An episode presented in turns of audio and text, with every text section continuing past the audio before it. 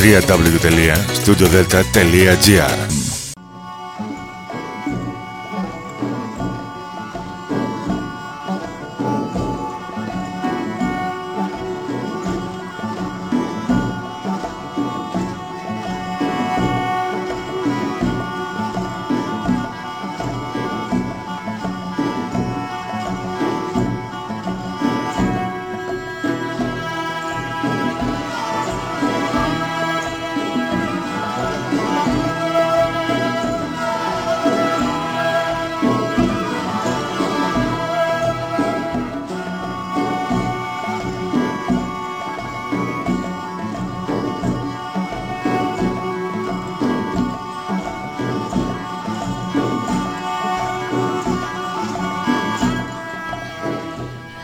Καλή σας ημέρα κυρίες και κύριοι.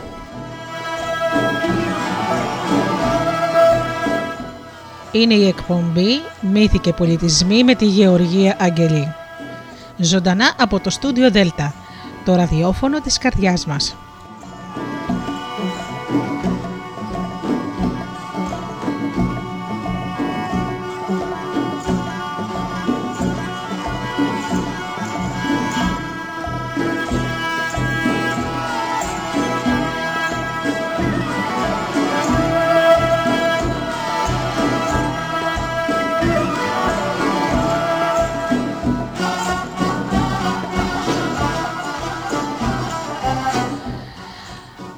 Ημέρα αγαπημένοι μου φίλοι. Σήμερα το ταξίδι μας στον κόσμο λοιπόν ξεκινάει με όμορφα παραμύθια από όλα τα μέρη του κόσμου.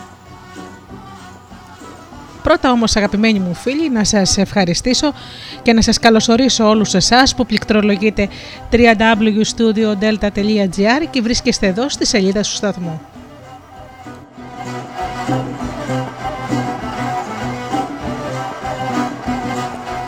Καλωσορίσω και τους φίλους που μας ακούν από τις διάφορες μουσικές σελίδες τις οποίες φιλοξενούμαστε, όπως είναι το Live24.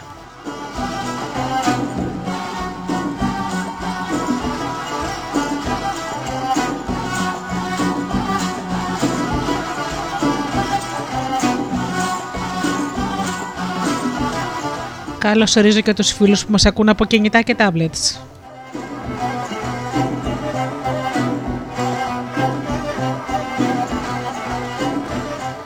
Φυσικά την καλημέρα μου στους φίλους και συνεργάτες, τον Τζίμι, την Αφροδίτη και την Ωρα.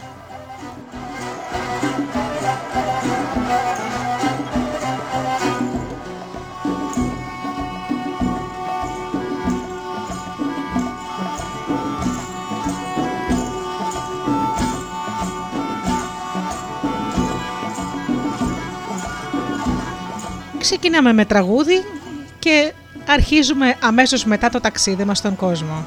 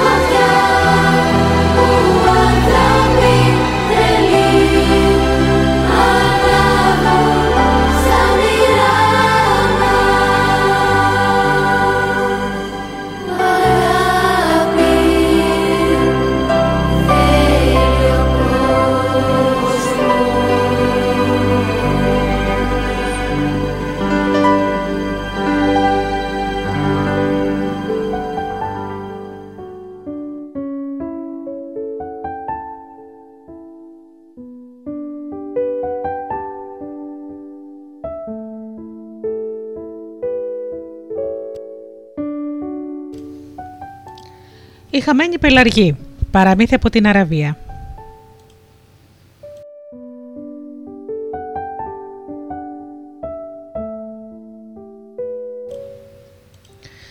Μια φορά και έναν καιρό ζούσε στη Βαγδάτη ένας χαλίφης που τον έλεγαν Χασίντε και είχε στην υπηρεσία του ένα μεγάλο και έμπιστο βεζίρι το Μανσούρ. Ο Χασίντ συνήθισε να βγαίνει περίπατος στην πόλη μεταμφιασμένος σε αγρότη για να ακούει τη γνώμη του λαού του γι' αυτόν. Μια μέρα λοιπόν έμαθε ότι ο μάγος Κουρούγκλου ήθελε να τον εκθρονήσει για να ανεβάσει στο θρόνο το γιο του. Και αμέσως σκέφτηκε να απαλλαγεί από αυτόν. Με ποιο τρόπο όμως; Μια μέρα ο βεζίρη του του φάνηκε στενοχωρημένος και τον ρώτησε τι συμβαίνει. Τίποτα σπουδαίο, απάντησε ο Μανσούρ. Έχει έλθει ένας έμπορος με ωραίες πραμάτιε, αλλά δεν έχω λεφτά να τις αγοράσω. Αμέσως ο Χαλίφης φώναξε τον έμπορο και αγόρασε ό,τι είχε μαζί του. Μέσα στα πράγματα όμως ήταν και ένα μικρό κουτάκι με ένα χαρτί κολλημένο που έγραφε μερικές φράσεις σε ξένη γλώσσα. Το άνοιξε και βρήκε μία μαύρη σκόνη. Αμέσως ο Χασίντ κάλεσε το Σελίμ, το δάσκαλο που τους διάβασε. Όποιος φάει αυτή τη σκόνη και γυρίζοντας προς την Ανατολή τρεις φορές «Μουνταμπόρ, μουνταμπόρ, μουνταμπόρ» θα μεταμορφωθεί σε όποιο ζώο θέλει και θα καταλαβαίνει την γλώσσα του. Δεν πρέπει όμως να γελάει εκείνη τη στιγμή, ούτε να ξεχάσετε μαγική λέξη γιατί θα μείνει για πάντα ζώο. Ο Χαλίφης αγόρασε αμέσως τη σκόνη και μαζί με το βαζίρι βγήκε στον δρόμο να σκεφτεί τι θα κάνει. Βλέποντας ένα πελαργό να περνάει, είπε: Τι θα έλεγες Μανσούρ αν γινόμαστε πελαργοί; Την ίδια στιγμή το αποφάσισαν και προφέροντας τρεις φορές τη μαγική λέξη έγιναν δύο ωραιότατοι πελαργοί. Ύστερα πλησίασαν μερικούς πελαργούς που ήταν καθισμένοι στη στέγη του παλατιού να ακούσουν τι λένε. Πράγματι, ήταν πολύ αστείο όπως συζητούσαν χωρίς όμως να λένε τίποτα σπουδαίο. Η ώρα είχε περάσει και έπρεπε να γυρίσουν στο παλάτι. Ξαφνικά όμω ανακάλυψαν ότι είχαν ξεχάσει τη μαγική λέξη. Προσπαθούσαν, σκεφτόταν, αλλά μάταια. Απογοητευμένοι, διέσχισαν το δάσος και έφτασαν σε έναν παλιό πύργο. Ξαφνικά άκουσαν μία λεπτή φωνή. Ήταν μία κοκκουβάγια. Είσαστε πελαργοί, τους έλεγε. Καθίστε τότε μαζί μου, γιατί μου είπαν ότι θα μου φέρετε γούρι. Εγώ δεν είμαι κουκουβάγια. Ο κακός ο μάγος Κουρούγκλ με μεταμόρφωσε έτσι επειδή δεν ήθελα να παντρευτώ το γιο του. Είμαι η πριγκίπισσα Λουίζα και μου είπε ότι θα ξαναγίνω όπως πρώτα αν βρεθεί κάποιος να με πάρει έτσι άσχημη που είμαι. Μείνετε όμως εδώ γιατί σε λίγο πρόκειται να έλθει να συζητήσει με τους φίλους του για τα κακά του σχέδια. Έτσι ίσως θυμηθείτε τη μαγική λέξη. Εντάξει, είπε ο Χαλίφης, μόνο να μας πεις τι πρέπει να κάνουμε. Θα σας το πω, αν μου υποσχεθεί κάποιος από εσάς ότι θα με παντρευτεί.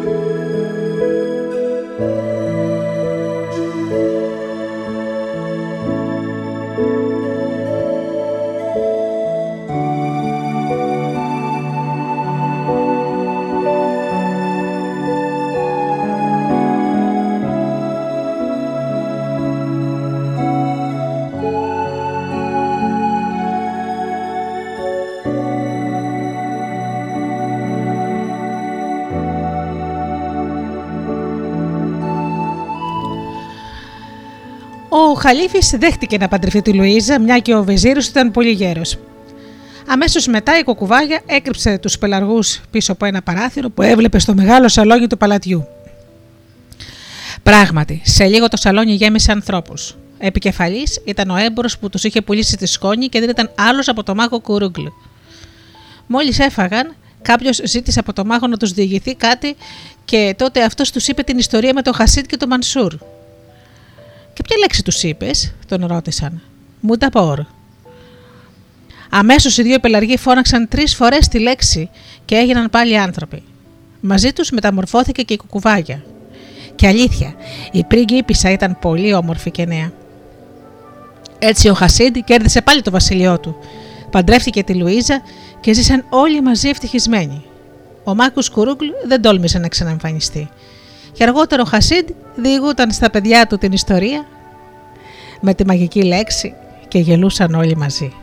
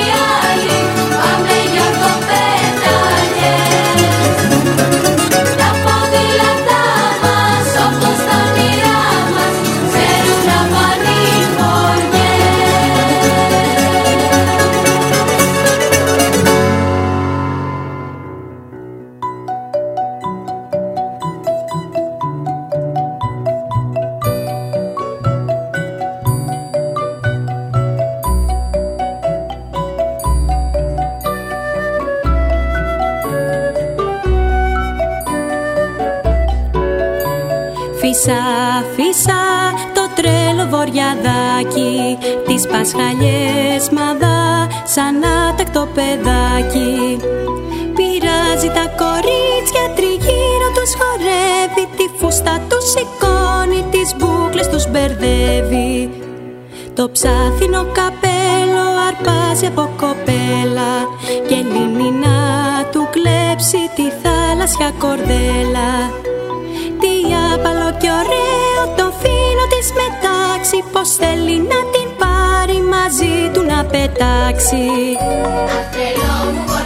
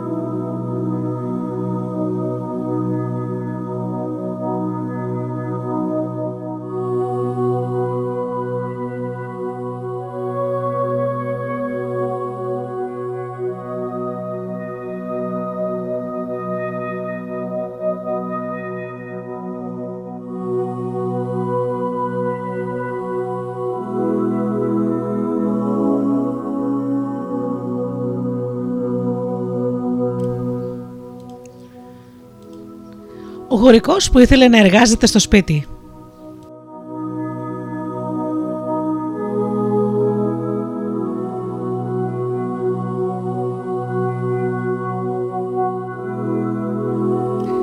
Παραμύθι από την Ορβηγία Ήταν κάποτε ένας χωρικός που δεν του άρεσε η δουλειά στα χωράφια. Κάθε μέρα μόλις γύριζε σπίτι του παραπονιόταν. «Αχ, ο κακομύρης τι τραβάω. Τι καλά που είναι Γυναίκα, εσύ που μένεις σπίτι, δεν κάνεις τίποτα ενώ εγώ εργάζομαι σκληρά. Εκείνη δεν απαντούσε. Μια μέρα όμως βαρέθηκε να τον ακούει και του λέει: Αν θέλεις άντρα μου να αλλάξουμε, μείνε εσύ στο σπίτι να πάω εγώ στα χωράφια. Πράγματι. Το άλλο πρωί η γυναίκα ξεκίνησε για τα χωράφια, πριν όμως φύγει παρήγγειλε στον άντρα της. Μην ξεχάσεις να αρμέξεις τη γελάδα και να την πας να βοσκήσει. Μαγείριψε κάτι καλό και πρόσεχε το παιδί. Σε λίγο χωρικός είχε μείνει μόνος. Θα φτιάξω πρώτα το βούτυρο για να έχουμε φρέσκο το μεσημέρι, σκέφτηκε. Και άρχισε να χτυπάει λοιπόν το ανδόλο. Σε μια στιγμή δίψασε και κατέβηκε στο κελάρι να φέρει κρασί. Ξαφνικά άκουσε θόρυβο στην κουζίνα. Έτρεξε γρήγορα, αλλά το κακό είχε γίνει. Ένα γουρουνάκι είχε χύσει την κρέμα και τώρα την έγλυφε ευχαριστημένο. Ο χωρικός θύμωσε και όρμησε να το πιάσει. Εκείνο όμως πήγε να βγει έξω και πιάνοντάς το από την ουρά, έριξε την κανάτα με το κρασί που χύθηκε μέσα στο άνοιγμα της αποθήκης. Απογοητευμένος ο χωρικός έπιασε πάλι να χτυπήσει βούτυρο. Ξαφνικά θυμήθηκε τη γελάδα. Δεν την είχε ταΐσει ούτε την είχε ποτίσει ακόμα. Σκέφτηκε να την πάει στο λιβάδι, αλλά ήταν αργά πια. Θα την αφήσω στη στέγη, όπου υπάρχει ακόμα γρασίδι, σκέφτηκε. Και αποφάσισε να την κατεβάσει από μια φαρδιά σανίδα που χρησιμεύε για σκάλα. Ξαφνικά όμως θυμήθηκε το παιδί. Παράτησε τη γελάδα και έταξε να δει μήπως του είχε ρίξει την πιατέλα με την κρέμα. Δεν είχε συμβεί τίποτα όμως. Πήρε τότε μαζί του την πιατέλα και πλησίασε τη γελάδα. Δεν είχε κάνει μερικά βήματα όταν θυμήθηκε ότι η γελάδα δεν είχε πιει νερό. Έτρεξε λοιπόν στο πηγάδι να γεμίσει ένα κουβά. Όπως έσκυψε, του πήσε πιατέλα με την κρέμα και τον περιέλουσε ολόκληρο. Θύμωσε πάρα πολύ και την πέταξε μέσα και έτρεξε στη γελάδα να την ανεβάσει στη στέγη. Έψαχνε εδώ, έψαχνε εκεί, αλλά η γελάδα δεν φαινόταν πουθενά. Ξαφνικά θυμήθηκε το φαγητό. Ήταν ήδη μεσημέρι και δεν είχε μαγειρέψει. Γρήγορα έτρεξε στην κουζίνα να φτιάξει χυλό. Έβαλε την κατσαρόλα με, με το γάλα στη φωτιά και βγήκε πάλι να βρει τη γελάδα. Την βρήκε στην πηγή να πήγει νερό. Με δυσκολία την έστερε στο σπίτι και την ανέβασε στη στέγη όπου άρχισε να τρώει. Μα θυμήθηκε πάλι το φαγητό. Αργά όμως, γιατί το γάλα είχε χυθεί και έπρεπε να βράσει άλλο. Και όπως ήταν απορροφημένος,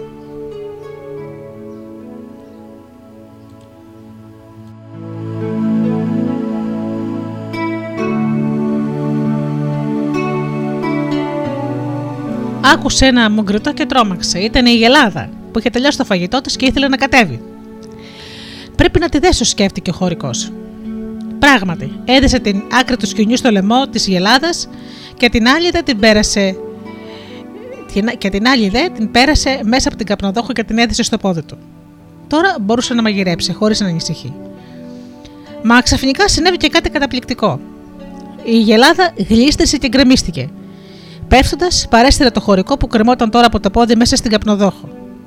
Η ώρα περνούσε, ο χυλός έβραζε, άρχισε να χύνεται και πλημμύρισε το δωμάτιο. Βλέποντάς τον το παιδί, πήρε ένα κουτάλι και άρχισε να τρώει. Ήτανε πανδαιμόνιο εκεί μέσα. Η γελάδα μούγκριζε, ο χωρικός φώναζε, το παιδί γουργούριζε από χαρά και το γουρούνι τη γυρνούσε μέσα στην κουζίνα. Η γυναίκα του χωρικού δεν βρισκόταν πουθενά. Άκουσε τη φασαρία και έταξε να δει τι γίνεται. Πω, πω, τρόμαξε. Αμέσως έλυσε το σκηνή και ο άντρας της έπεσε στο πάτηγμα βουτυγμένο στο χυλό. Σε λίγη ώρα, βέβαια, όταν όλα στη θέση τους. Ο χωρικός όμως δεν ξαναζήτησε να μείνει στο σπίτι. Από εκείνη τη μέρα πήγαινε στα χωράφια του χωρίς να κάνει κανένα παράπονο.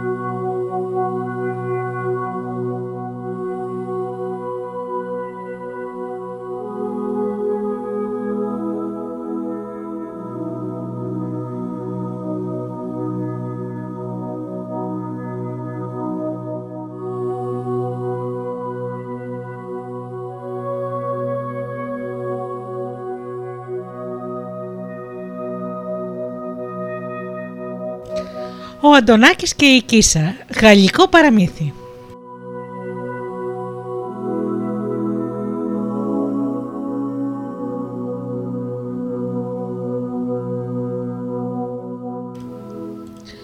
Για τα γενέθλιά του, ο Αντωνάκης πήρε δώρο από ένα θείο του ένα όμορφο βιβλίο γεμάτο χρωματιστές φωτογραφίες που δείχνανε όλων των ειδών τα πουλιά, τις φωλιές και τα αυγά τους.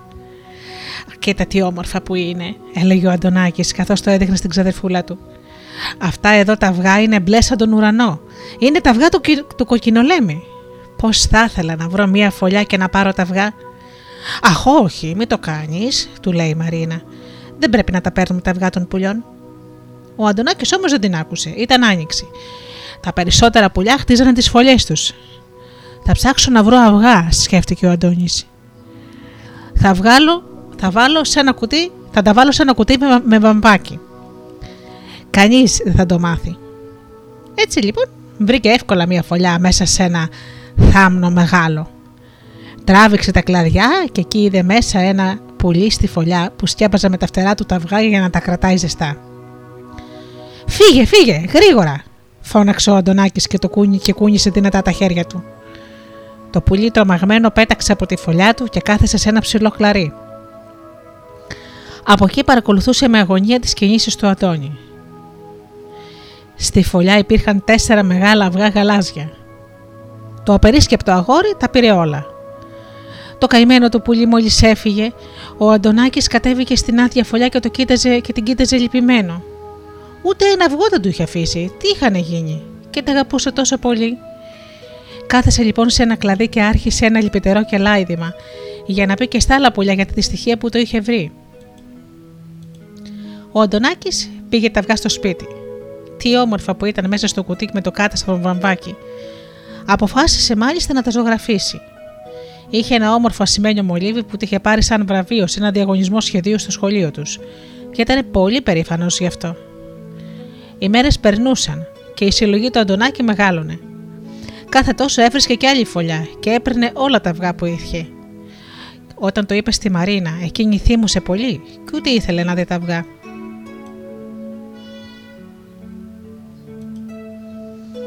Μια μέρα Κάνοντας βόλτες, ο Αντωνάκης έφτασε κατά την πλευρά ενός παλιού πύργου που υπήρχε στην άκρη του χωριού.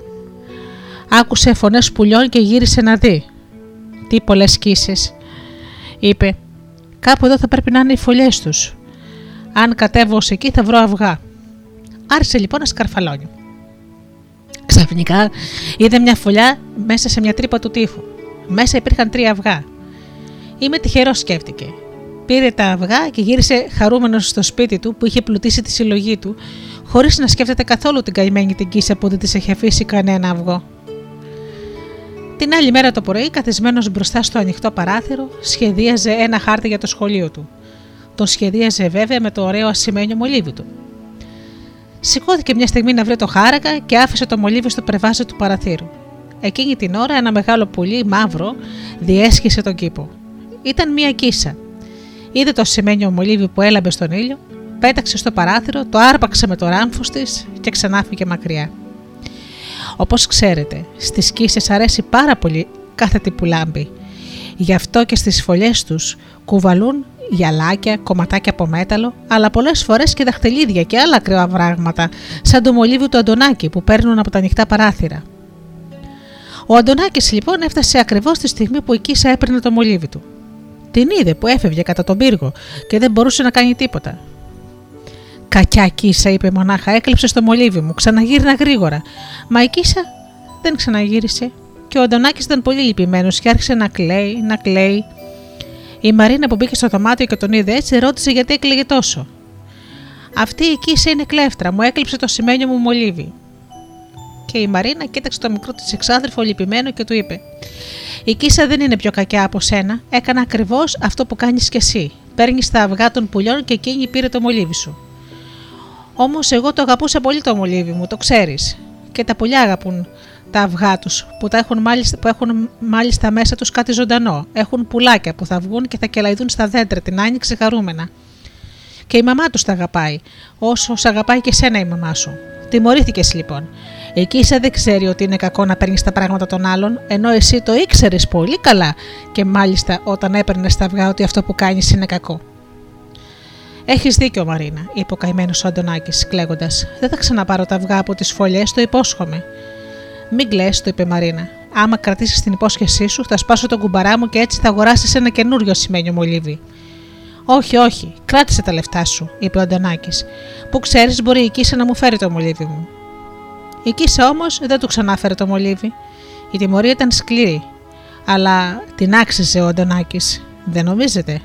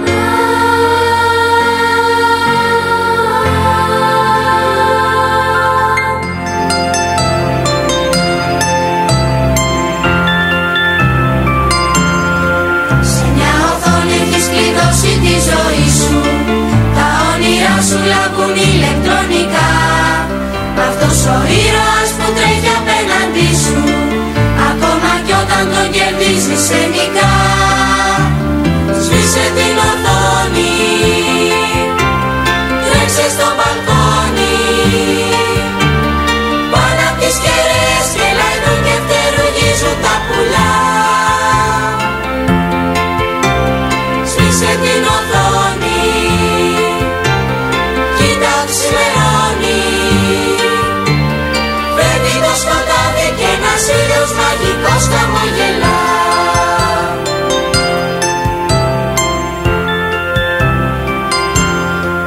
Είσαι επιμένεις μοναχός να ταξιδεύεις Ένα ταξίδι από το σαλόνι ως το χολ Αν δεν αλλάζει ο κόσμος όσο κι αν παλεύεις Με τα κουμπιά που βάζουν στο τηλεκοντρόλ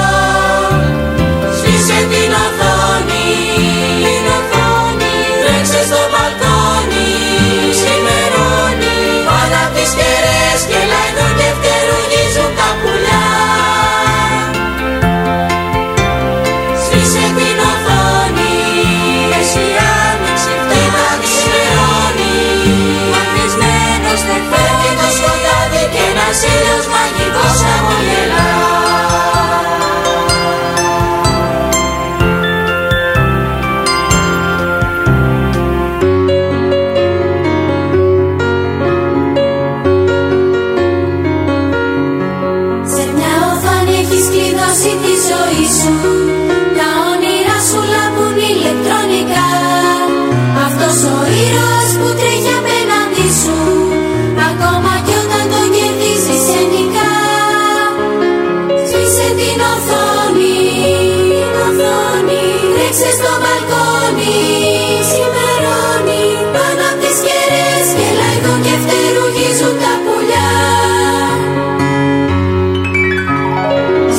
την οθόνη. Φτάσει η άνοιξη Κοίτα ξημερώνει Ανθισμένος δεν φεύγει το σκοτάδι Και ένας ήλιος μαγικός χαμογελάς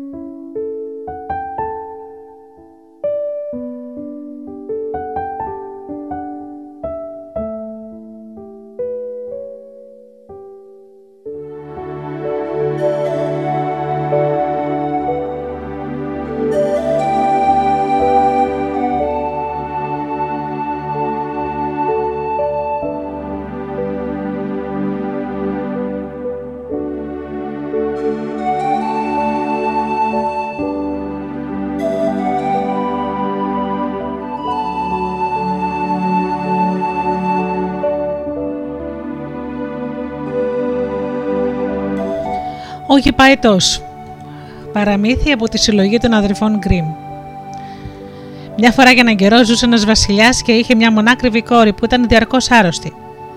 Κανένας γιατρός δεν μπορούσε να την κάνει καλά.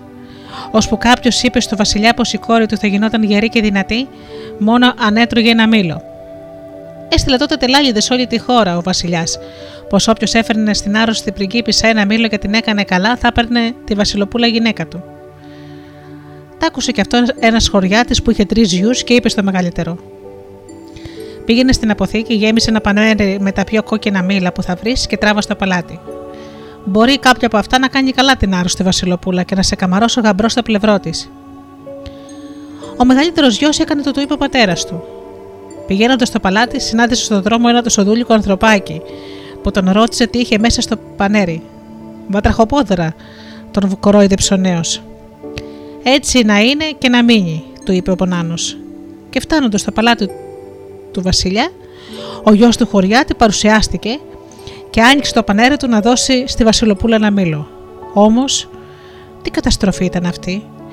Αντί για ωραία κόκκινα μήλα που είχε φέρει, το πανέρι ήταν γεμάτο με βατραχοπόδερα, όπως είχε πει στο ανθρωπάκι. Με τις κλωτσιές τον πέταξε έξω ο Βασιλιάς, και ο νέος γύρισε στο πατρικό του σπίτι καταστενοχωρημένος. Στάθηκε άτυχο, του είπε ο πατέρας του, και έτσι είπε τώρα στο δεύτερο γιο του, με ένα πανέρι μήλα, να πάει στο παλάτι. Στον δρόμο όμως συνάντησε και αυτός τον Άνω. Όταν τον ρώτησε τι είχε μέσα το πανέρι, γέλασε και του είπε: Γουρουνότριχες. Έτσι να είναι και έτσι να μείνει, έκανε ο ανθρωπάκος. Και ο δεύτερος γιος έφτασε στο παλάτι. Αλλά όταν τον έφεραν μπροστά στο βασιλιά και άνοιξαν το πανέρι, βλέπουν μέσα ένα μάτσο γουρουνότριχες. Αναστατωμένος γύρισε στο πατρικό του σπίτι και ο δεύτερος γιος. Και ο χωριάτης το φυσούσε και δεν κρύωνε που ρεζιλεύτηκαν τα δύο έξυπνα παιδιά του. Τότε το είπε ο τρίτος του γιος, ένα παιδί που όλοι τον νόμιζαν για χαζό και αυτό το νόμιζαν χαζογιανάκι. Να δοκιμάσω κι εγώ την τύχη μου πατέρα. Τώρα μάλιστα γέλασε ο χωριάτης. Εδώ έγιναν ρεζίλι τα δύο πανέξυπνα αδέλφια σου και θα τα καταφέρεις εσύ. Ο μικρός όμως γιος γέμισε ένα παναράκι μήλα και τράβηξε για το παλάτι. Στον δρόμο που πήγαινε, αντάμωσε και εκείνος τον παράξενο ανθρωπάκο. Τι έχεις μέσα στο πανέρι, τον ρώτησε ο Νάνος. Μίλα, αποκρίθηκε ο Χαζογιανάκη. Έτσι να είναι και έτσι να μείνουν, έκανε ο ανθρωπάκος.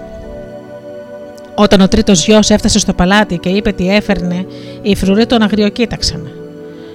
Μέχρι τώρα του είπαν αντί για μήλα μας έφεραν βατραχοπόδρα και γουρνότριχες. Μην είσαι κι εσύ κανένας τέτοιος χωρατατζής. Το κολόποσο θέλω με φύγε γιατί ο Βασιλιάς θα σου κόψει το κεφάλι. Όμως ο Χαζογιανάκη έδωσε το λόγο του πως έφερνε καλογενωμένα νόστιμα μήλα και έτσι τον πήγαν στο Βασιλιά. Άνοιξε τότε το πανέρο του, πήρε ένα ωραίο μήλο και το έδωσε στην πυργίπισσα, που μόλις το έφαγε έγινε αμέσως καλά και σηκώθηκε από το κρεβάτι. Η χαρά του Βασιλιά δεν περιγράφεται. Έλα όμως που το κακοφαινόταν να παντρέψει τη μονάκριβη κόρη του με τον φτωχό αυτό χωριάτη. Του είπε λοιπόν πως τη Βασιλοπούλα θα την έπαιρνε γυναίκα του όποιος έφτιαχνε μια βάρκα που να πλέει καλύτερα στην ξηρά παρά στη θάλασσα. Γύρισε ο Χωζογεννάκη στο σπίτι του και είπε τα νέα. Εσύ θα φτιάξεις αυτή τη βάρκα και θα πάρεις γυναίκα σου τη Βασιλοπούλα, είπε ο χωριάτης στον πρώτο του γιο. Εκείνος άρχισε να μαστορεύει και είχε μισοτελειώσει τη βάρκα όταν στάθηκε μπροστά του ο Νάνος και τον ρώτησε τι φτιάχνει. Ξύλινες κουτάλες, αποκρίθηκε ο γιος του χωριάτη. Έτσι είναι και έτσι να μείνουν, είπε ο Νάνος, και σε στιγμή η βάρκα χάθηκε και ο τόπος γέμισε ξύλινες κουτάλες. Τα ίδια έπαθε και ο δεύτερος γιος, ώσπου ήρθε η σειρά του Χαζογιαννάκη. Όταν ο Νάνος τη ρώτησε τι φτιάχνει, του είπε μία βάρκα, και εκείνος είπε την ίδια ευχή. Έτσι να είναι και να μείνει. Και η βάρκα τελείωσε, και αρμέγησε στα λιβάδια καλύτερα από ό,τι στη θάλασσα. Και ο Βασιλιάς πήγε να σκάσει από το κακό του. Σκέφτηκε λοιπόν να ζητήσει από το χωριάτι κάτι πιο δύσκολο. Καλά τα κατάφερες έως τώρα, του είπε, αλλά δεν έχω καμιά αντίρρηση, πια αντίρρηση να παντρευτείς την κόρη μου. Φτάνει να μου φέρεις ένα φτερό από την ουρά του γεπαϊτού. Ο Χαζογιαννάκης κίνησε για το βουνό που είχε τη φωλιά του ο γεπαϊτός.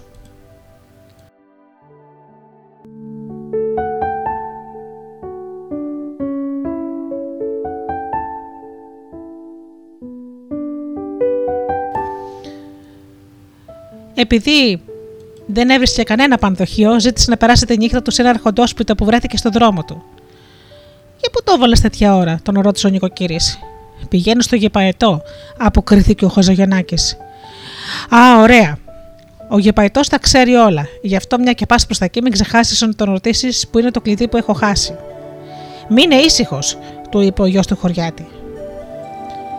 Τη δεύτερη νύχτα την πέρασε σε ένα άλλο ορχοντόσπιτο, όπου η κόρη του νοικοκύρη ήταν βαριά άρρωστη. Σαν έμαθαν πως ο Χαζογιαννάκη πήγαινε στο σοφό γεπαϊτό, τον παρακάλεσαν να το ρωτήσει τι γιατρικό χρειαζόταν για να γίνει καλά το κορίτσι. Το άλλο το πρωί συνέχισε τον δρόμο του το παλικάρι, ώσπου έφτασε σε ένα ποτάμι. Για να περάσει κανείς από τη μια όχθη στην άλλη, έπρεπε να τον πάρει στην πλάτη του ένας μεγαλόσωμος άντρας που άλλη δουλειά δεν έκανε παρά να κουβαλάει τους ταξιδιώτες απέναντι. Μια και πας στο, στο γεπαϊτό που τα ξέρει όλα, είπε στο Χαζογεννάκη, ρώτησέ τον γιατί πρέπει να είμαι συνέχεια μέσα στο νερό και να κουβαλάω στην άλλη όχθη τον έναν και τον άλλον. Μείνε ήσυχος, αποκρίθηκε ο νέος. Φτάνοντας στο σπίτι του γεπαϊτού, βρήκε εκεί μόνο τη γυναίκα του που τον ρώτησε τι ήθελε τον άντρα της. Θέλω να μου δώσει ένα φτερό από την ουρά του και να μου πει που είναι το χαμένο κλειδί, πώς θα γίνει καλά η άρρωστη κοπέλα και γιατί ο άνθρωπος αυτός πρέπει να μένει συνέχεια στο ποτάμι.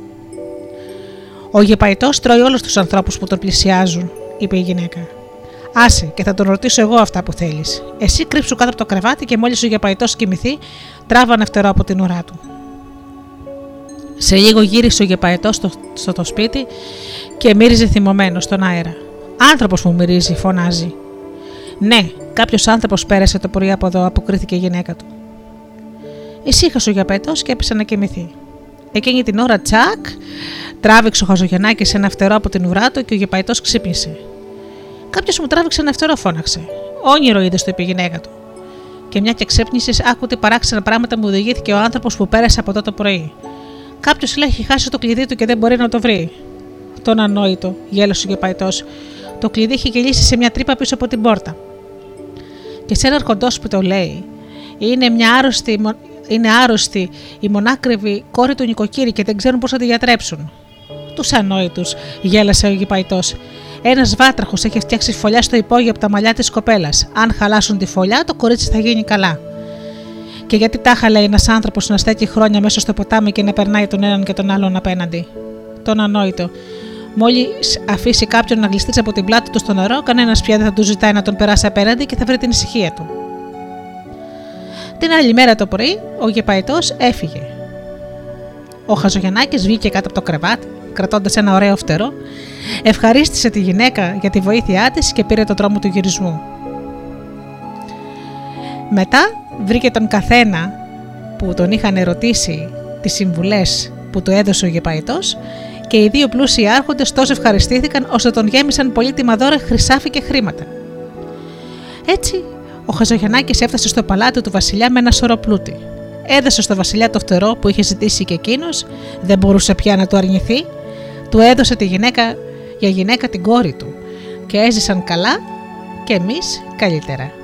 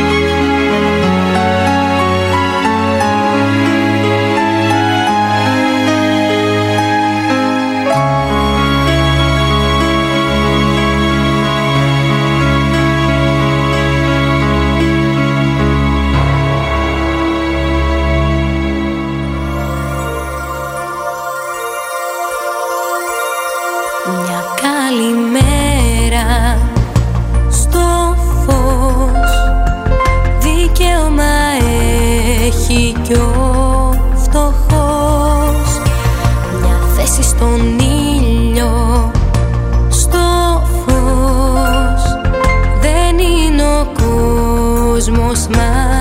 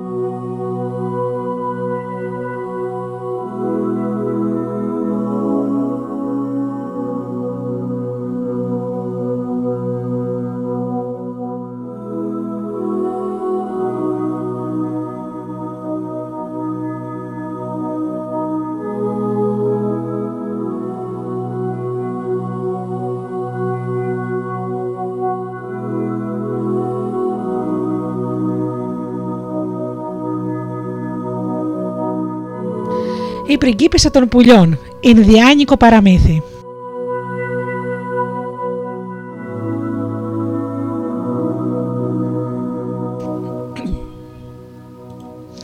Κοντά σε μια ερημική οροσυρά υπήρχε κάποτε μια μικρή λίμνη όπου σπάνια πλησίαζε άνθρωπος. Μόνο η κόρη του βασιλιά των πουλιών, του Αϊτού, ερχόταν συχνά με τις φιλενάδες της. Έβγαζαν τότε τα φτερά τους και έκαναν μπάνιο μεταμορφωμένες σε νεαρά κορίτσια. Μια μέρα έτυχε να βρεθεί εκεί κοντά ένας άνδρας που έχτιζε μια καλύβα για κυνήγι. Μόλις άφησαν λοιπόν τα ετοκόριτσα τα ρούχα τους στην όχθη, πλησίασε εκείνος και πήρε το ωραιότερο ζευγάρι από τα φτερά που ήταν της Βασιλοπούλας. Τα κορίτσια τρόμαξαν, φόρεσαν γρήγορα τα φτερά τους και πέταξαν μακριά. Μόνο η πριγκίπισσα έμεινε εκεί και παρακάλεσε κλαίγοντας τον άντρα.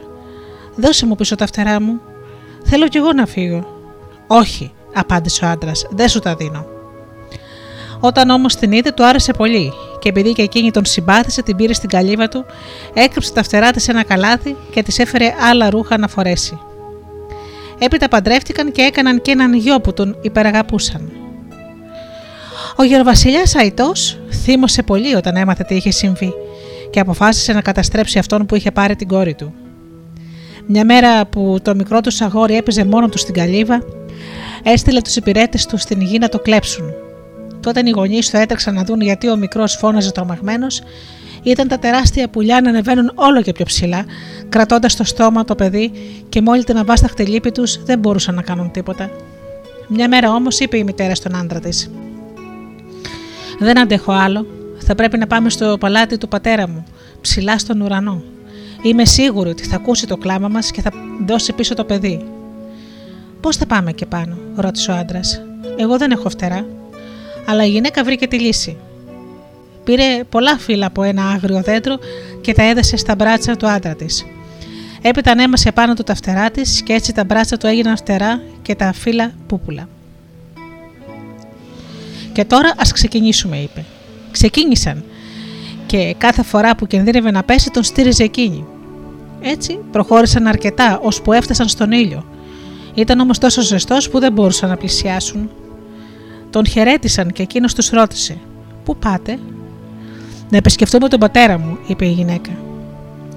Ο ήλιος τους άφησε να περάσουν.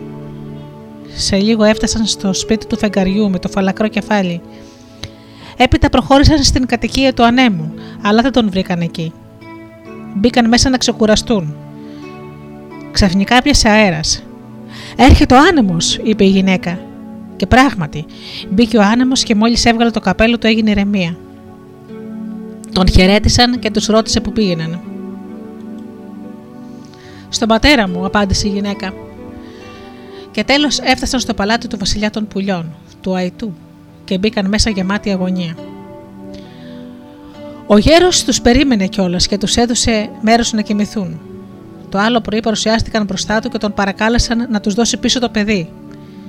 Και ο βασιλιάς το έδωσε στην κόρη του, αλλά είπε στον άντρα της: Μόνο αν περάσεις τις δοκιμασίες που θα σου βάλω, θα σας αφήσω να γυρίσετε στη γη. Αλλιώς θα πεθάνεις και η κόρη μου θα μείνει εδώ για πάντα με το παιδί.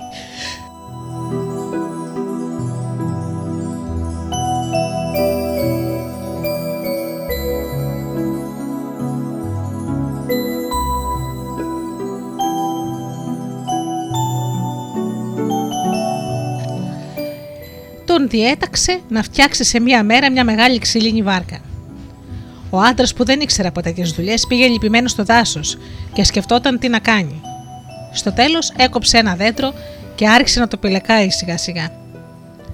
Ένα πουλί που τον είδε από αυτά με το μητερό ράμφος που τρεπάνα το ξύλο τον πλησίασε και τον ρώτησε τι κάνει. Ο άντρας του διηγήθηκε τον πόνο του και τότε το πουλί τον αλυπήθηκε και του είπε: Θα φωνάξω και τους άλλους να σε βοηθήσουμε, όλοι μαζί και σε λίγο ένα μεγάλο μήνο από πουλιά δριοκολάπτε, όπως τους λένε, άρχισαν να σκαλίζουν με ζήλο τη βάρκα. Έτσι, όταν την επόμενη γη ο Βασιλιάς είδε τη βάρκα έτοιμη και το γαμπρό του να τη ρίχνει στο νερό, ευχαριστήθηκε πολύ. Την άλλη μέρα όμως του έδωσε μια ακόμα μια πιο δύσκολη δουλειά. Έπρεπε να πιάσει όλα τα ψάρια που υπήρχαν σε μια μεγάλη λίμνη, αφού πρώτα την αδειάσει. Ο κακόμοιρος ο ανθρωπάκος ήταν πολύ απογοητευμένος. Πήγε λοιπόν στη λίμνη και την κοίταζε σαν χαμένος. Σε μια στιγμή τον είδε η Βασίλισσα των Εντόμων. Τον λυπήθηκε και όταν έμαθε τι είχε, το αποσχέθηκε ότι θα τον βοηθήσει. Πράγματι. Τη νύχτα φώναξε και τα άλλα έντομα και άλυσαν τη λίμνη. Το πρωί ο άντρας μάζεψε τα ψάρια και τα πήγε στο Βασιλιά. Εκείνος ευχαριστήθηκε πάλι και το άλλο πρωί διέταξε τον γαμπρό του να βάλει φωτιά σε ένα ολόκληρο δάσος. Πήγε μαζί του μάλιστα για να του δείξει, όπως είπε, πώς να το κάνει.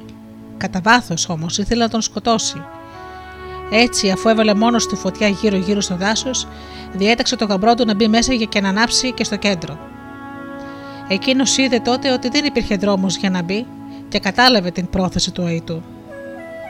Ξαφνικά, όπως ήταν απελπισμένος, είδε μια αράχνη να βγαίνει από την τρύπα της. Της διηγήθηκε τότε τι τον περίμενε. Και η αράχνη δεν συμπαθούσε τον Βασιλιά, λυπήθηκε τον ανθρωπάκο και τον κάλεσε να κρυφτεί στη φωλιά της και επειδή ήξερε από μάγια, τον μεταμόρφωσε σε αράχνη και του είπε να περιμένει εκεί μέχρι να σβήσει ολόκληρη φωτιά. Αυτό κράτησε μία ολόκληρη μέρα. Το άλλο πρωί η γυναίκα του πήρε το παιδί και πήγαν στο μέρος που ήταν πρώτα το δάσος. Υπήρχαν ακόμα μερικά δέντρα όρθια, αλλά η γυναίκα δεν σταματούσε να κλαίει. Ξαφνικά όμως είδε δίπλα σε ένα δέντρο τον άντρα της που είχε γίνει πάλι άνθρωπος. Πόση ήταν η χαρά τους. Έτσι, ο βασιλιάς των πουλιών, ο γεροαϊτός, αναγκάστηκε να κρατήσει την υπόσχεσή του και αμέσως η οικογένεια ξεκίνησε για τη γη και έζησε εκεί ευτυχισμένη για πολλά πολλά πολλά χρόνια.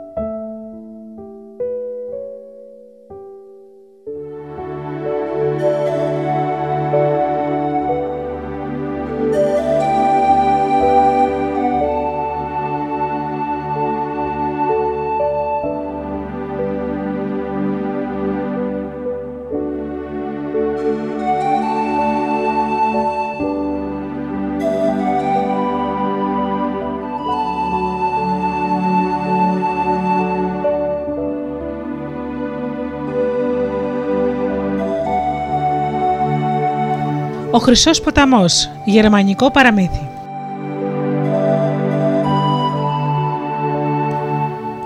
Μια φορά και έναν καιρό σε μια υπέροχη κοιλάδα ζούσαν τρία αδέλφια, ο Χάνς, ο Σβάρτς και ο Γκλουκ. Η κοιλάδα που την έλεγαν κοιλάδα των θησαυρών ήταν πολύ όμορφη και πλούσια σε καρπούς.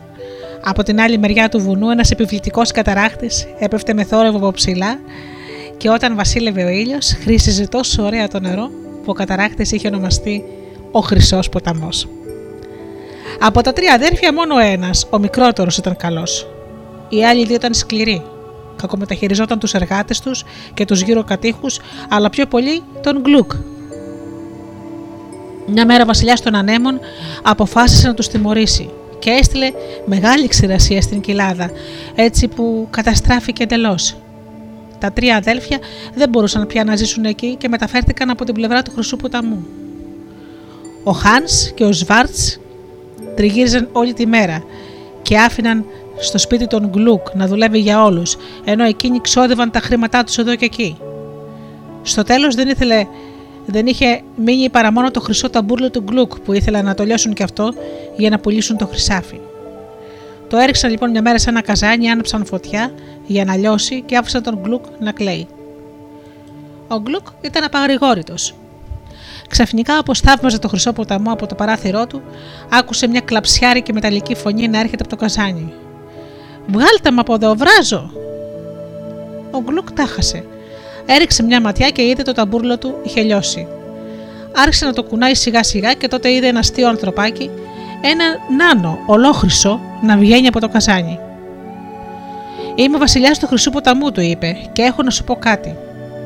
Αν κάποιος καταφέρει να σκαρφαλώσει ψηλά στο μεγάλο βουνό, όπου αρχίζει η χαράδρα, και ρίξει από εκεί τρεις σταγόνες μαγεμένο νερό, τότε όλος ο καταράκτη θα μεταβληθεί σε χρυσάφι. Μόνο μια φορά όμως μπορεί να δοκιμάσει, και αν το νερό δεν είναι μαγεμένο, θα γίνει ο ίδιο ο ίδιος μια μαύρη πέτρα. Αυτά είπε ο Νάνο και εξαφανίστηκε πάλι στη φωτιά. Όταν γύρισαν τα αδέρφια του Γκλουκ και έμαθαν τι είχε συμβεί, άρχισαν να τσακώνονται ποιος θα ξεκινήσει πρώτος για το βουνό. Τελικά ο Χάν, ο πιο δυνατός, πήγε να ζητήσει νερό από τη μάγισσα. Η μάγισσα όμως δεν του έδωσε γιατί ήταν κακός και ο Χάνς έκλεψε ένα μπουκαλάκι. Έπειτα πήρε μαζί του ψωμί και κρασί και ξεκίνησε. Καθώς σκαρφάλωνε, συνάντησε έναν τεράστιο παγετώνα που γλιστρούσε.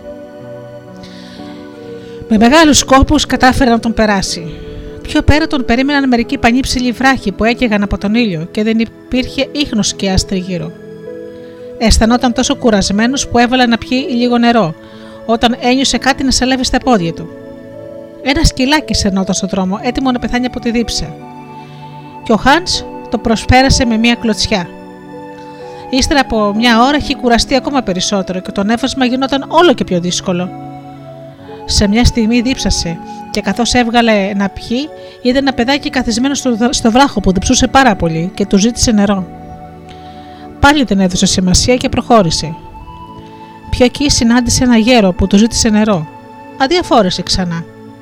Στο μεταξύ ο ουρανός είχε σκοτεινιάσει. Φτάνοντας ψηλά, δίπλα στον καταράκτη, ήπια το υπόλοιπο νερό και έριξε το μπουκαλάκι στην χαράδρα.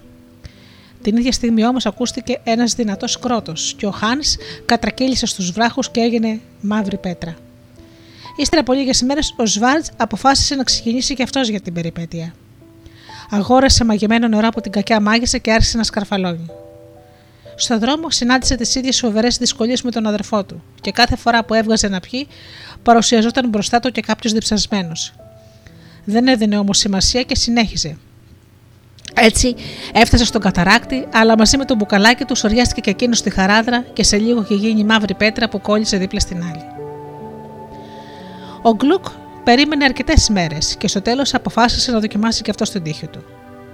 Η μάγισσα με πολύ μεγάλη της ευχαρίστηση του έδωσε αμέσως νερό γιατί τον αγαπούσε και ήταν καλός. Και έτσι ο Γκλουκ ξεκίνησε. Το σκαρφάλωμα όμως ήταν πιο δύσκολο για αυτόν γιατί ήταν αδύνατος. Όλη την ώρα έπεφτε, αλλά σηκωνόταν και συνέχιζε το δρόμο του. Κάποια στιγμή που ήταν κατάκοπος, είδε ένα γέρο πολύ διψασμένο και του ζήτησε να πιει. Ο, Γκλουκ, ο Γκλουκ του έδωσε παρα... παρακαλώντας τον να του αφήσει λίγο. Ο γέρος όμως είπε το μισό. Ο Γκλουκ συνέχισε το δρόμο του και πιο κάτω είδε το παιδάκι. Έδωσε και σε αυτό νερό γιατί το λυπήθηκε, αποφασισμένος να αντέξει όσο μπορεί ο ίδιος.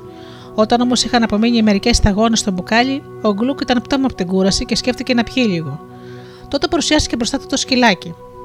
Ο Γκλουκ δίστασε για μια στιγμή, αλλά δεν μπορούσε να, κλου... να ακούει το κλάμα του ζώου. Του έδωσε λοιπόν τις υπόλοιπες σταγόνες στα χείλη, αδιαφορώντας για το χρυσάφι που τον περίμενε. Μα ξαφνικά όμως είδε το σκυλί να μεταμορφώνεται και ο βασιλιάς του Χρυσού Ποταμού να παρουσιάζεται μπροστά του. Το έριξε τρεις σταγόνες νερό στο μπουκάλι και τον διέταξε να τις πετάξει στον ποταμό. Και έπειτα εξαφανίστηκε. Ο Γκλουκ προχώρησε με μεγάλη δυσκολία, πεθαμένος πια από την κούραση και έριξε τις σταγόνες στη χαράδρα. Τίποτα όμως δεν συνέβη. Και ο Γκλουκ αποφάσισε να γυρίσει πίσω απογοητευμένος για λίγο. Κατέβηκε το βουνό και φτάνοντας στην κοιλάδα των θησαυρών, όπως την έλεγαν, στάθηκε κατάπληκτος. Ένα μεγαλόπρεπο ποτάμι κελούσε και η κοιλάδα είχε γίνει πάλι όμορφη γεμάτη καρπούς όπως άλλοτε. Ο Γκλουκ εγκαταστάθηκε ξανά εκεί και έζησε από τότε πολύ πλούσιος και ευτυχισμένος, βοηθώντας τους φτωχούς. Ο ποταμός είχε γίνει για αυτόν πηγή χρυσού όπως το έτυχε να υποσχεθεί ο Χρυσαφένιος Νάνος.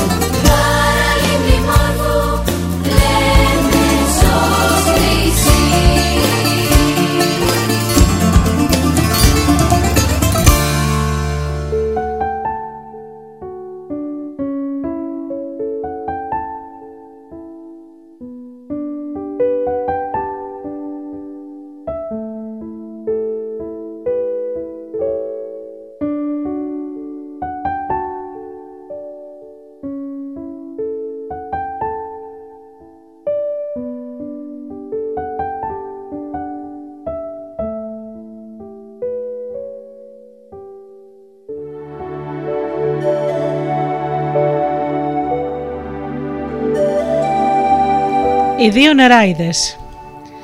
Ένα βράδυ, καθώς οι δύο καλέ νεράιδε, η Πεπίτα και η Μαργαρίτα, ετοιμάζονταν να πάνε στο χορό, μαύρα χοντρά σύννεφα σκέπασαν ξαφνικά τον ουρανό. Τα καινούργια τους φορέματα ήταν από ωραία χρυσοκεντημένα πέταλα και στο κεφάλι φορούσαν ένα στεφάνι από αγριολούλουδα. Ανοίγοντας όμως την πόρτα του σπιτιού τους και πριν προλάβουν να κάνουν μερικά βήματα, χοντρές σταγόνες βροχής άρχισαν να πέφτουν στον δρόμο. Πω, πω, φώναξε η Πεπίτα. Πάνε τα καινούργια μας φορέματα. Αν βγούμε έτσι θα κρυώσουμε και αύριο θα έχουμε συνάχη και κατακόκκινα μάτια, γκρίνιξε η Μαργαρίτα. Στάθηκαν λοιπόν στη γωνιά περιμένοντας να σταματήσει η βροχή, που όμως γινόταν όλο και πιο δυνατή. Ξαφνικά οι δύο νεράιδες άκουσαν από το διπλανό σπίτι φωνές. Θα είναι τα παιχνίδια που διασκεδάζουν αυτή την ώρα στο δωμάτιο των παιχνιδιών της Ναταλή, είπε η Πεπίτα. Αυτό σημαίνει ότι όλοι κοιμούνται. Αν πλησιάσουμε, να ζητήσουμε μια πετσέτα για να στεγνώξουμε. Πήγαν λοιπόν και χτύπησαν το τζάμι.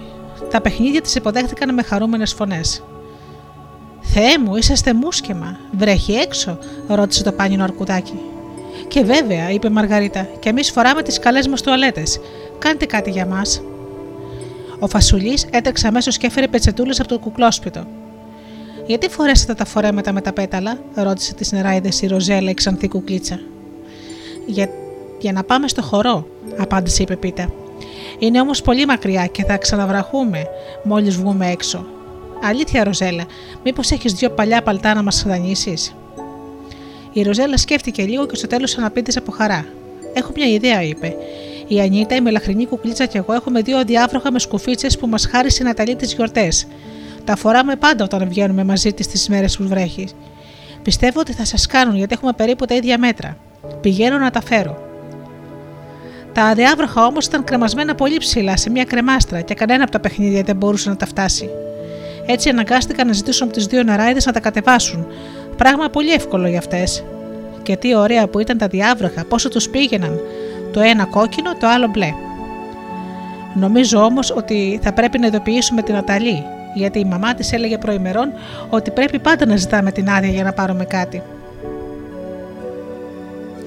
Πάμε τότε αμέσως, πρότεινε η Πεπίτα. Έτσι θα της κάνουμε μια ευχάριστη έκπληξη μέσα στη νύχτα. Καλύτερα μάλιστα να πάτε εσείς στα παιχνίδια, μια και ήθελε πολύ να είστε ζωντανά.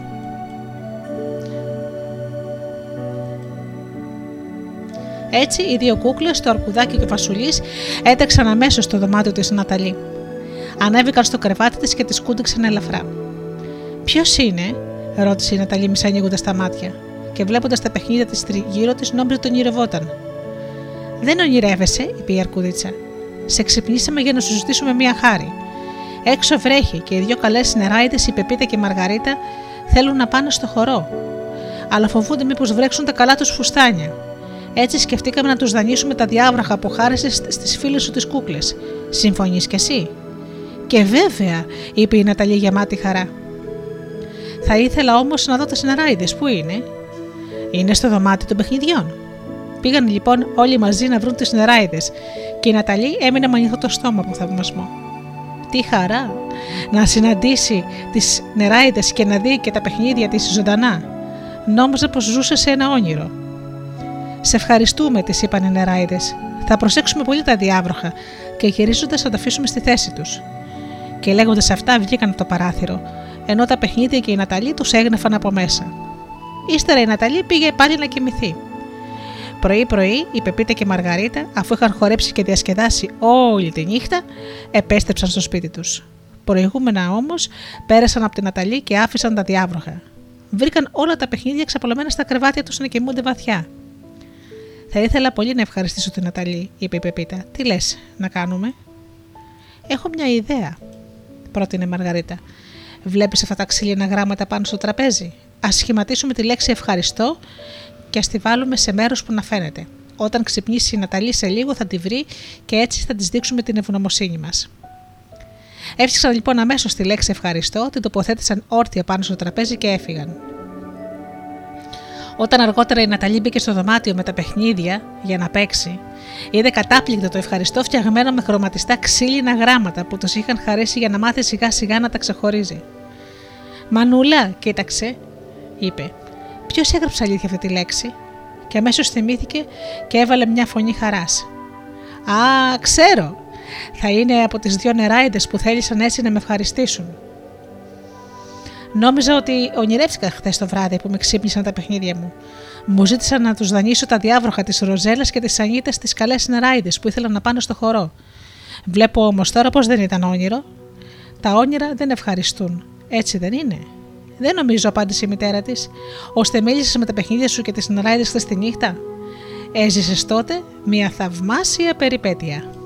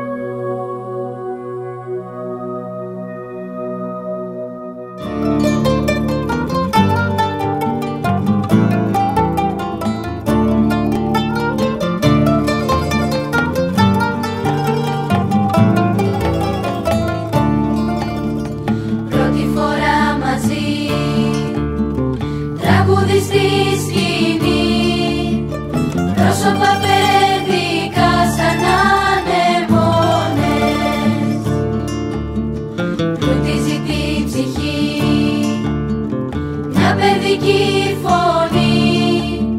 Η βγαίνει της καρδιάς μας τους χειμώνες. Κιθάρες, μαντολίνα, κορτεών δύο σελίδες ίδιες σαν καρπόν στίχους και νότες ψάχνουνε να βρούνε. Τραγούδια όμορφα μελωδικά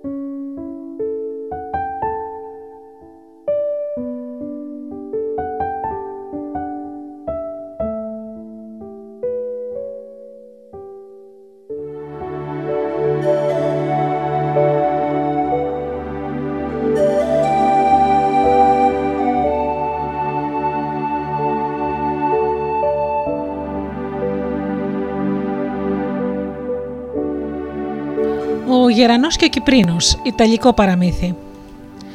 Κομψός, καμαρωτός και πεινασμένος προχωρεί ο γέρανος στην γνώχτη του ποταμού. Ψάχνει να βρει κάτι να φάει και να βηματίζει σιγά σιγά με τα λεπτά του πόδια μέσα στο νερό, έτοιμος να ψαρέψει το πρώτο απρόσεκτο ψάρι που θα βρεθεί μπροστά του. Τίποτα όμως δεν φαίνεται. Στέκεται τότε και περιμένει. Στρέφει περήφανα το κεφαλάκι του και με τα μικρά του ματάκια παρατηρεί το νερό. Ξαφνικά, ένας φοβισμένος Κυπρίνος έρχεται και πέφτει στα πόδια του. Τον έφερε το ρεύμα. Όχ, τι ωραίο γεύμα που θα κάνω, λέει ο γερανός. Και γρήγορα, σαν να στραπεί, βουτάει στο νερό, έτοιμος να αρπάξει με το ράμφος του το μικρό Κυπρίνο. Εκείνος όμως έχει εξαφανιστεί. Δεν θα με πιάσεις, είμαι πολύ αργός, μικρέ μου, λέει. Είσαι πάρα πάρα πολύ αργός, του λέει ο Κυπρίνος που έχει κρυφτεί πίσω από τα χορτάρια ενός Είμαι το ίδιο γρήγορος με σένα, απαντάει με πείσμα ο γερανός. Ξέφυγες επειδή κρύφτηκες κάτω από τα χορτάρια. Βγες από εκεί και θα δεις τι θα πάθεις. Δεν θα πάθω τίποτα, μιας και είμαι πιο γρήγορος από σένα. Όχι, εγώ είμαι πιο επιδέξιος, επιμένει ο γερανός. Όχι εγώ, συνεχίζει ο Κυπρίνος, υψώνοντας τη φωνή του. Δεν βαρεθήκατε να μαλώνετε. Δεν μπορεί κανείς να κοιμηθεί ήσυχα αυτή την ώρα, ακούγεται ξαφνικά ένα φινικόπτερο να λέει ενοχλημένο. Τι συμβαίνει, τι πάθατε; Να, ο Κυπρίνος με ενοχλεί. Λέει ότι είναι ο πιο ταχύς από μένα, δικαιολογείται ο Γερανός. Όχι, δεν φταίω εγώ. Ο Γερανός λέει ότι είναι πιο γρήγορος. Ούτε εγώ φταίω, εκείνος νομίζω ότι είναι καλύτερος. Και για μια τέτοια εννοησία εμποδίζετε τους άλλους γύρω σας να κοιμηθούν, λέει το φινικόπτερο. Δεν ξέρετε λοιπόν ότι την εποχή αυτή που ο ήλιος καίει πρέπει κανείς να ξεκουράζεται το μεσημέρι σε μια ήσυχη και δροσερή γωνιά. Εμένα λίγο με ενδιαφέρει, είτε καίει ο ήλιος είτε όχι, στο νερό νιώθω πάντα δροσιά. Όλη μέρα κάθομαι στη σκιά. Έχω κάθε δικαίωμα λοιπόν να βγω λίγο και να φάω κάτι στην όχθη του ποταμού, λέει ο κερανό. Ναι, αλλά αυτός δεν είναι λόγος για να χαλάτε την ησυχία των άλλων. Σταματήστε λοιπόν να τσακώνεστε. Φταίει ο Κυπρίνος. Αν με άφηνε να τον πιάσω, δεν θα μπορούσε να πει τίποτα. Όχι, φταίει ο γερανός που θέλησε να με φάει. Ορίστε λοιπόν που ξαναρχίζετε. Το πιο σωστό θα ήταν να κάνετε ένα αγώνα δρόμου και να παραβγείτε. Ποιος θα φτάσει πρώτος, τους προτείνει ξαφνικά το φινικόπτερο. Έχει δίκιο, ας παραβγούμε, του λέει ο Κυπρίνος. Ναι, εδώ θα φανεί ποιος τρέχει πιο γρήγορα. Έτσι θα πάρεις ένα καλό μάθημα, λέει ο γερανός. Θα ξεκινήσετε από εδώ και θα πάτε μέχρι το νησάκι εκεί κάτω και θα ξαναγυρίσετε. Λοιπόν, έτοιμοι; Ένα, δύο, τρία, Μάρς! Ο Κυπρίνος σχίζει το νερό, βουτάει, ξαναβγαίνει, κολυμπάει με τα, με τα δυνατά του πτυρίγια. Ο γερανός σκίζει τον αέρα με το ράμφος, τα φτερά και την ουρά του. Προχωρούν και οι δύο, όσο μπορούν πιο γρήγορα, μέχρι το νησάκι και ξαναγυρίζουν. Φτάνουν όμως και οι δύο μαζί, την ίδια στιγμή, μπροστά στο επιβλητικό φινικόπτερο. Κέρδισα, φωνάζει ο γερανός. Όχι, εγώ είμαι ο νικητής, πεισμόνιο Κυπρίνος. Καλύτερα να κάνετε έναν ακόμα αγώνα δρόμου για να δείτε ποιος πραγματικά είναι πιο, πιο ταχύς από τους δύο, προτείνει πάλι το φινικόπτερο. Εσύ γερανέ θα κάνεις την ίδια απόσταση κολυμπώντας. Εσύ και πριν πετώντας. Έτοιμοι; Ένα, δύο, τρία, Μάρς. Μα ο Κυπρίνος όμως δεν κουνιέται βήμα από τη θέση του. Το ίδιο γίνεται και με τον Γερανό, που δεν εννοεί να φύγει από εκεί.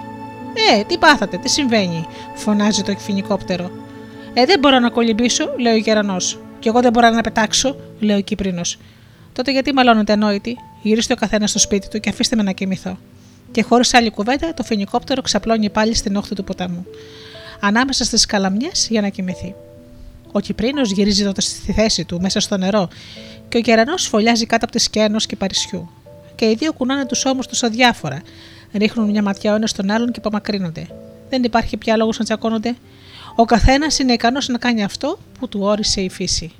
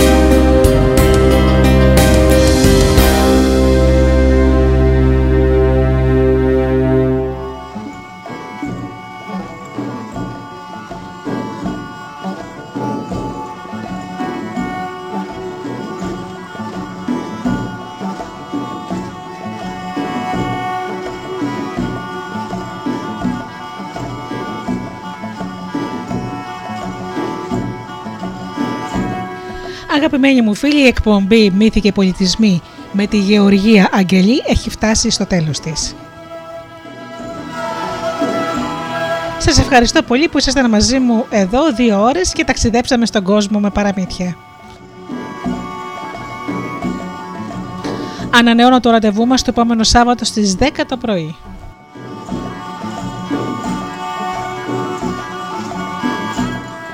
Έως τότε λοιπόν φίλοι μου σας εύχομαι να περνάτε καλά, να είστε καλά και αγαπήστε τον άνθρωπο που βλέπετε κάθε μέρα στον καθρέφτη. Καλό σας απόγευμα.